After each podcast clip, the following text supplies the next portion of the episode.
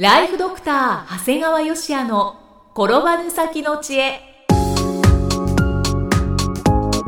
ビジネス勉強マネープラン。介護ライフワークバランス。この番組では認知症専門医であり経営者でもある長谷川芳也が人生を10倍豊かにする知恵をお届けします。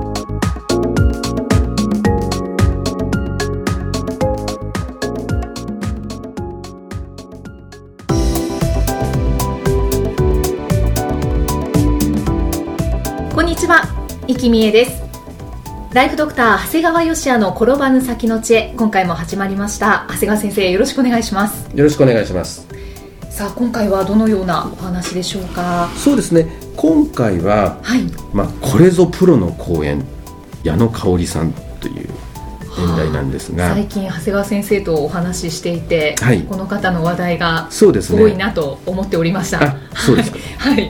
あの平成26年の1月16日に、まあ、うちのブレイングループのスタッフおよび地域のケアマネージャーさんを対象にこの、まあ、NHK の元アナウンサーである矢野香織さんのね信頼を勝ち取る話し方の講演をいただきましたうんはい。で私は実は大体1年ほど前から矢野さんからスピーチコンサルを、まあ、個別で受けてるんですね、はい。ですからまあ当日はいわゆるお師匠さんの芸を聞くようなね、なんかちょっとこう緊張した気持ちで聞いてたんですが、はい。あのまあいろいろ実はスピーチコンサルで指導を受けてるんですが、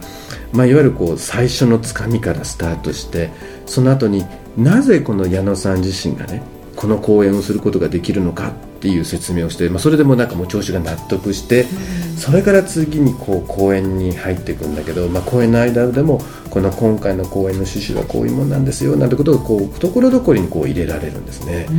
なんかこういつも指導を受けてることがですね完璧に行われてるんですよね。最初のそのつかみそれから講演の趣旨の説明を何度も入れるっていうのがポイントなんですね。そうなんです。だからあの、まあ、もちろんこの全体のバランスがあってもう聴衆を飽きさせないっていうこともあるんだけど、まあ、もちろん講演内容も素晴らしいものでした、はい。でこれ特に今回はいわゆる医療のクリニックの現場だとか介護職の現場で働いてる人たちに向けてだったもんですから、うん。とてもいい内容だったので少し紹介をするんですが、はい。えー一つがね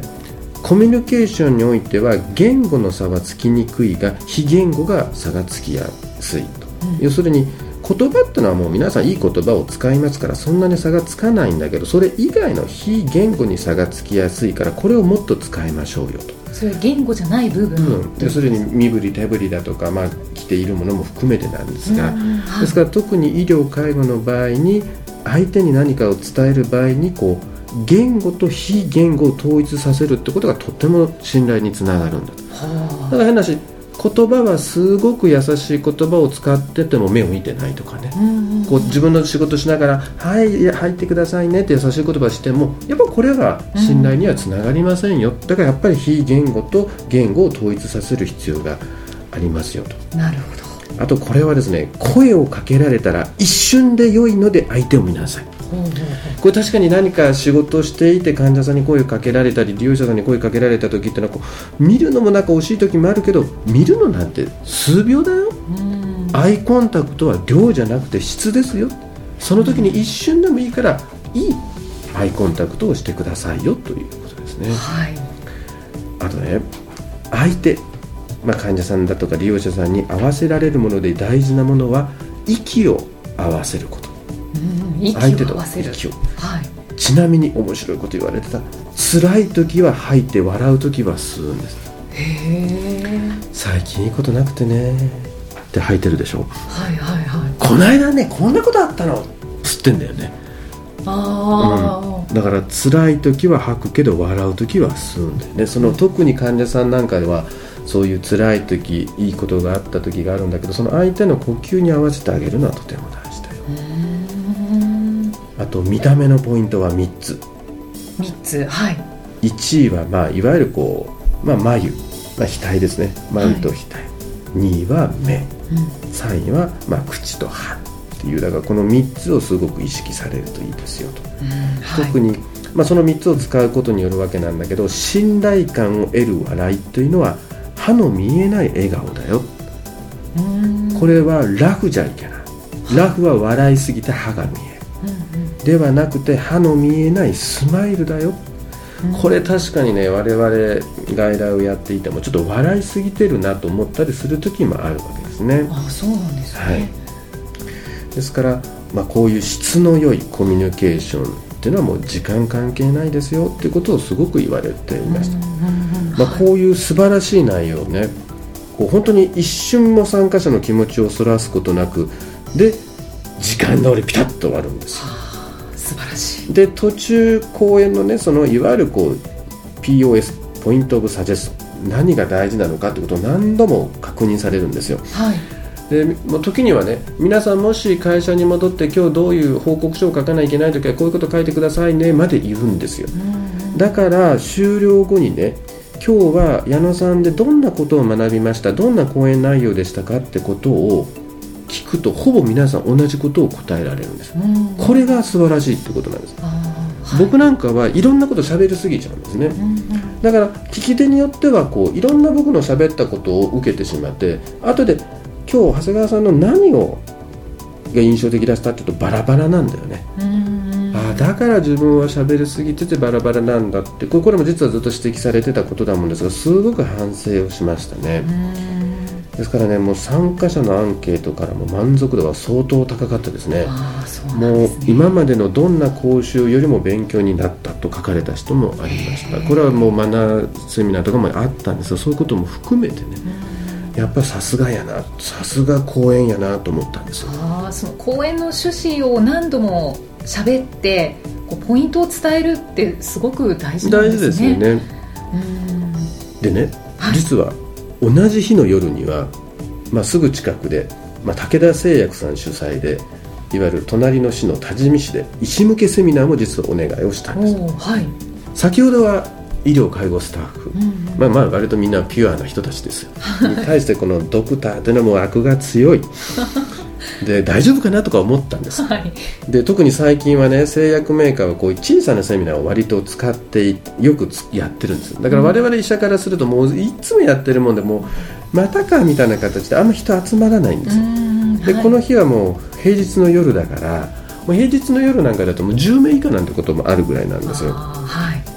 でまあだからその日はねメインの講演を、まあ、45分間ドクターにお願いして前座として矢野さんに45分お願いしたんです、うん、同じ時間なんですよね。同じ時間なんです。前座ですけれどもね、はい、でで正直あんま言えないんだけどその日のメインテーマはすごいつまらん内容で まあ普通なら僕も絶対に行かない、まあ、まず10人は絶対集まらない公演なんだけどそうなんですか、はい、当日はなんと24名もの医師が集まりました。これはすごいことなんです。もう武田製薬さんも狂気乱舞してすごいって言ってました。ただいかんのは矢野さんの公演が終わって帰っちゃう人が相当いたということですね。そうですか、うん、もう目的は一つっていう感じですね。でもねこの対象がですね、まあ、正直気難しいドクターになっても公演は素晴らしかったですね。もうねまずご紹介をするんですが、はい、医師が時間内で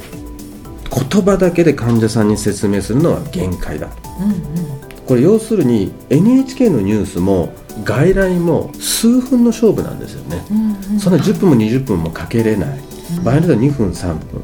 そのためにはやっぱ言葉だけじゃなくてやはり非言語をフル活用しましょう、うん、特に患者さんの視覚や聴覚に訴える、うん、そこには視線表情身振り手振り姿勢服装声の高さ大きさが含まれるんだよと、はい、でもっと明確に言われてたのは医師のスマイルとアームの動きの組み合わせと好感度の関係っていうのがあるんです。医師のスマイルとアームの動きの組み合わせ、でベストは診察の終盤でスマイル、うん、アームの動きは中等度。っていうことね、中等度っていうのはどういうことかというと動かしすぎてもいけない、はい、動いてもいけない、まあ、矢野さんの言葉を借りると机の上から肩までぐらいでいいですよ。それ以上になるとオーバーアクションですよと言われる。あと厳しく言われる医者は笑ってりゃええってもんじゃないって言われた だからそうなんです。だから別に常にニコニコニコニコしてる必要はない、入ってきた時と出てた時にニコッとするだけで十分だよ、まあでも確かにそうですね、お医者さんがこうずっと笑ってるとなんかどどうしたんだろうってなんか不安になってしまうような気がします、ね、笑わないのもダメなんですよね。うんだからそのメリハリがすごく大事だよということですね。そんな細かいアドバイスもあるんですねあとさらに厳しかったのはもう自身のクリニックをもう親しみやすさ活動性信頼性のどのカテゴリーに分類するかこれしかないって言われましたね。おお3つしかない。もうそれどれかしかない、はい。親しみやすさ活動性信頼性のどのカテゴリーに分類するか、これはもう医師自身だけじゃなくてクリニックの内装スタッフまでに行き渡らせる必要がある。うん。はい。これがはっきりしないドクターこそが訴えられる危険性が高くなる。へもう借金ですよねこの時点でドクターたち。き決めないかんみたいな。あだから本当にこういつもはね割と不機嫌そうな顔してるドクターたちもね、はい。もうどんどん矢野さんの講演に引き込まれていくのが分かるんだよね見てて。うん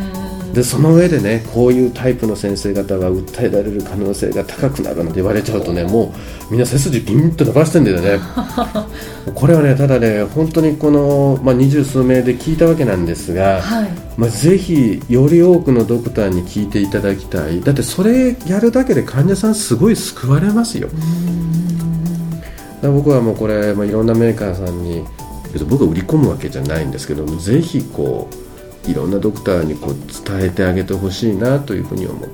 た、ドクターも自身も決して悪気がないちょっとニコニコしてた方がいいのかなと思って緩んでる人もいるだろうし、逆にちょっと笑っちゃいけないと思ってる人もいるだろうしそのちょっとしたコツをね知るだけですごい患者さんと安心されるんだなというふうに思いました。うん。はい。でちなみに僕がですね矢野さんのトレーニングを受けて大体1年近く経つんですがはい。やっぱりやってると日々の診療でもこう声のかけ方だとか視線相づちあとは終わってからのお見送りの仕方っていうのはやっぱり自分自身でも実はちょっと意識して変わってきたなと思ったんです。はい。先日スタッフからちょっと褒めてもらえ？うちょうどこの矢野さんの講演を聞かれた後にね、はい。うちのスタッフがあ先生矢野さんの講演をちゃんと意識してやってみえたんですねってすごく褒めてもらった。あスタッフの方からそうなんで褒めて。す要するに僕の外来で何かちょっと変わったなってことは感じてたみたいです。うん。でそれを矢野さんの講演を聞いた時にあ僕は矢野さんの講演を聞いてこういうふうにだ例えばこう眉だとか額の動きを気にしたり笑顔の作り方だとかこう言葉のかけ方っていうのを意識してたってことがなんとなくそこでようやく分かったみたいですね。だけだけどやっぱりこう大体スタッフに分かってもらうのにやっぱり1年はかかるみたいですね。だからやっぱり講演を聞いてあよかったよかっただけじゃなくて、はい。あの僕みたいにこう月に1回こうパーソナルにトレーニングしてもらうっていうのはあのとてもやっぱ効果があったんだなと思いますね、まあ、確かにある程度の費用がかかるんですけどこれこそやっぱ投資でしょうね。あーまさしくそうですね。そうなんです。だからあの皆さん何でもこう何かあるとすぐ高いってすぐ言う人っていうで高いか安いかっていうのは実はその受けた人間が決めることであって受けた人間がそれを結果に結びつけられなければどの値段でも高いんですね。ただそれ以上のものにすれば100万円だったらこれは全然高くはないということになるんですね。ですからよくこういう矢野さんの講演なんかもですねいろいろそれこそあの青年会議所だとか商工会議所なんかがこうどんどんどんどんやるときにできるだけ安く安く講演してもらおうとされる方々いるんだけど、はい。やっぱり僕は思ったのはこれだけの矢野さんの講演を聞くためにやっぱある程度の費用をちゃんと払うべきですよ。と。っていうのがあのこれはもう講師に対する礼儀であるしこれ投資と考えれば逆に全然高いものではないんだなってことをなんか改めて感じてしまうぐらいのプロの仕事でしたね、うんそうですか。こんなものを安くなんて言っちゃいけないと思いますね。そしてまたセミナーにお呼びしたいっていう。ことですね。ねえ。より多くの医者の先生方に聞いてもらいたいですね。うん。なんかものすごく伝わってきますね。長谷川先生の思いが、ね、であの矢野さんはその本も出版されていらっしゃるんですよね、はいはい。ですからその本をまずは手に取って見てみるのもいいかもしれないですよね。そうですね。あの、はい。ベストセラーになってる本であのその話し方では軽すぎますとか、うん。その堅苦しい話は行き過ぎですとか、まあ、出てますのでそれを読まれても勉強になりますし、まあ、ホームページから探していただいて、うん。パーソナルトレーニングを頼まれてもいいんではないかなと思っております。はい。あの私も実は参考にさせていただくことが今、はい、お話を聞いていて随分とありましたので私も実践していきたいなと思います、はい、はい、長谷川先生ありがとうございました。ありがとうございました